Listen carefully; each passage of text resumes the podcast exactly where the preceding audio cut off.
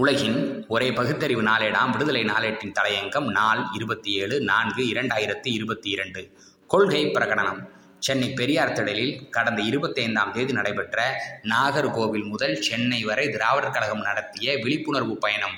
நிறைவு விழா சிறப்பு கூட்டத்தில் சமூக நீதிக்கான சரித்திர நாயகர் தமிழ்நாடு முதலமைச்சர் தளபதி மானமிகு மாண்புமிகு மு க ஸ்டாலின் அவர்களின் பேச்சு வெறும் உரையல்ல கொள்கை பிரகடனமாகும். ஒன்று கருப்பையும் சிவப்பையும் எந்த கொம்பனாலும் பிரிக்க முடியாது என்றார். இதை இப்போது மட்டும் அவர் சொல்லவில்லை. ஆட்சிக்கு வருவதற்கு முன்பே தஞ்சாவூரில் நடைபெற்ற திராவிடர் கழக மாநில மாநாட்டில் இருபத்தி நான்கு இரண்டு இரண்டாயிரத்தி பத்தொன்பது பிரகடனப்படுத்தினார்.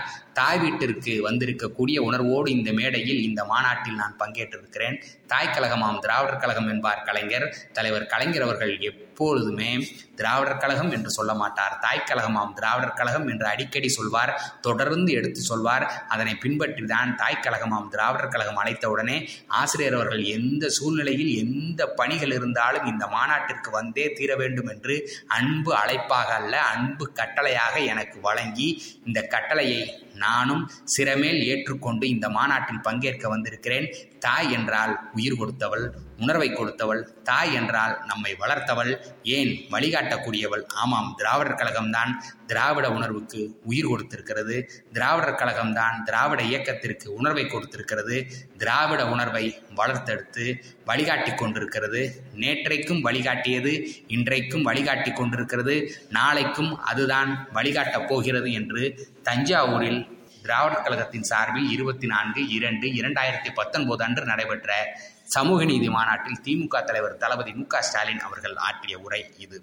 வெற்றிகளை பெற்றிருந்தாலும் போர்க்களங்கள் ஓய்ந்து விடவில்லை இந்தியாவின் பன்முகத்தன்மையை சிதைத்து மதவெறியை வளர்த்து சமூக நீதிக்கு குளிவட்ட நினைக்கும் சக்திகளின் அதிகார கரங்களால் நீட் திணிக்கப்பட்டு தமிழ்நாடு மாணவ மாணவியரின் உயிர் பறிக்கப்படுகிறது. மாநில உரிமைகள் நசுக்கப்படுகின்றன. ஜம்மு காஷ்மீரில் தொடங்கி புதுச்சேரி யூனியன் பிரதேசம் வரை மாநில உரிமைகள் நசுக்கப்படுகின்றன. அரசமைப்பு சட்டத்திற்கு விரோதமான பொருளாதார அடிப்படையிலான இடஒதுக்கீடு திணிக்கப்பட்டுள்ளது. தாய்மொழியாம் தமிழ் மொழியை கந்தலாக்கி இந்தியையும் சமஸ்கிருதத்தையும் புகுத்துவதற்கான சதிவலை பின்னப்படுகிறது. இன்னும் பல வடிவங்களில் மனித உரிமைகளுக்கு எதிரான நடவடிக்கைகள் வேகம் பெற்றுள்ள இந்த காலச்சூழலில் தந்தை பெரியாரும் பேரறிஞர் அண்ணாவும் தலைவர் கலைஞரும் நம்மிட இல்லை என்றாலும் அவர்கள் வழங்கிய லட்சிய தீபம் நம் கைகளில் அணையாத அற்புத விளக்காக சுடர் விடுகிறது அந்த சுடரை உயர்த்துவோம் இனப்பகை எனும் இருட்டை விரட்டுவோம். ஜனநாயக விரோத சக்திகளை எதிர்கொள்ளும் வலிமையை பெருக்கும் தாய்க்கழகமாம் திராவிடர் கழகத்தின் பவள விழாவினை நமது பயிற்சி களமாக்குவோம். மானமிகு ஆசிரியர் ஐயா அவர்களின் அறிவுரைகளுக்கு செவிமெடுப்போம்.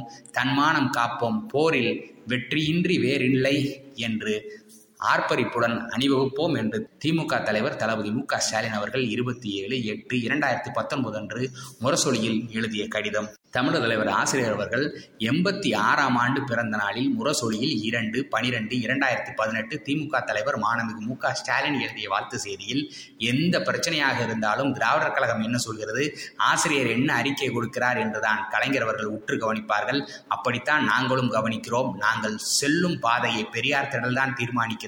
மதவாத ஆபத்தும் ஜாதி வெறியும் தலைத்தோங்கும் இந்த காலகட்டத்தில் ஆசிரியரின் வழிகாட்டுதல்கள் அதிகம் தேவை என்று எழுதினாரே. ஆட்சிக்கு வந்த பிறகும் அத்தகைய பிரகடனம் தொடர்ந்து கொண்டேதான் இருக்கிறது. கடந்த இருபத்தி ஐந்தாம் தேதி பிரகடனத்தில் கருப்பையும் சிவப்பையும் எந்த கொம்பனாலும் பிரிக்க முடியாது என்று முதலமைச்சரின் பிரகடனம் அதனுடைய தொடர்ச்சியாகும். இரண்டாவதாக நீட் என்பது உயர் வர்க்கத்திற்கு கல்வியை மாற்றும் ஏற்பாடு என்பதை திட்டவட்டமாக தெரிவித்தார். மூன்றாவதாக புதிய கல்விக் கொள்கை என்பது பெரும்பான்மை மக்களை கல்வி நிலையத்திற்குள் செல்ல விடாமல் தடுப்பதுதான் என்ற உயர்ஜாதி பார்ப்பனர்களின் சூழ்ச்சியை அம்பலப்படுத்தினார். எந்த பிரச்சனைகளை முன்னிறுத்தி நாகர்கோவில் தொடங்கி சென்னை வரை திராவிடர் கழக தலைவர் தலைமையில் திராவிடர் கழகம் பிரச்சார பயணத்தை மேற்கொண்டதோ அவற்றை வழிமொழியும் வகையில் முதலமைச்சர் இந்த கருத்துக்களை அழுத்தமாகவே பதிவு செய்தார். திராவிட கொள்கையின் அடிப்படை சங்கநாத கொள்கைகள் தான் இவை.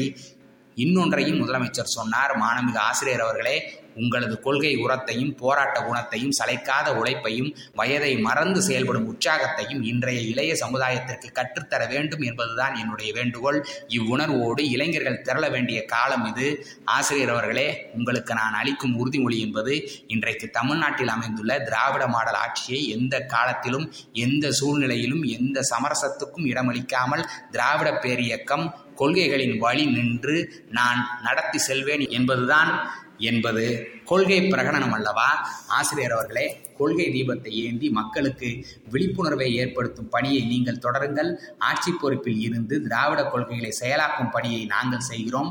திராவிட கொள்கை தீபத்தின் வெளிச்சத்திலும் நமது ஆட்சி பயணம் செல்லும் வெல்லும் இந்த பயணம் வெல்லும் செல்லும் என்று நிறைவாக முத்தாய்ப்பாக முழங்கினாரே.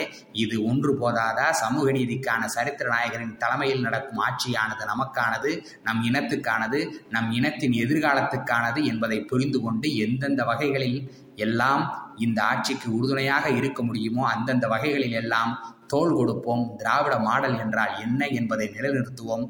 உலகுக்கு பறைசாற்றுவோம். வாழ்க பெரியார். வெல்க திராவிடம். நன்றி. வணக்கம்.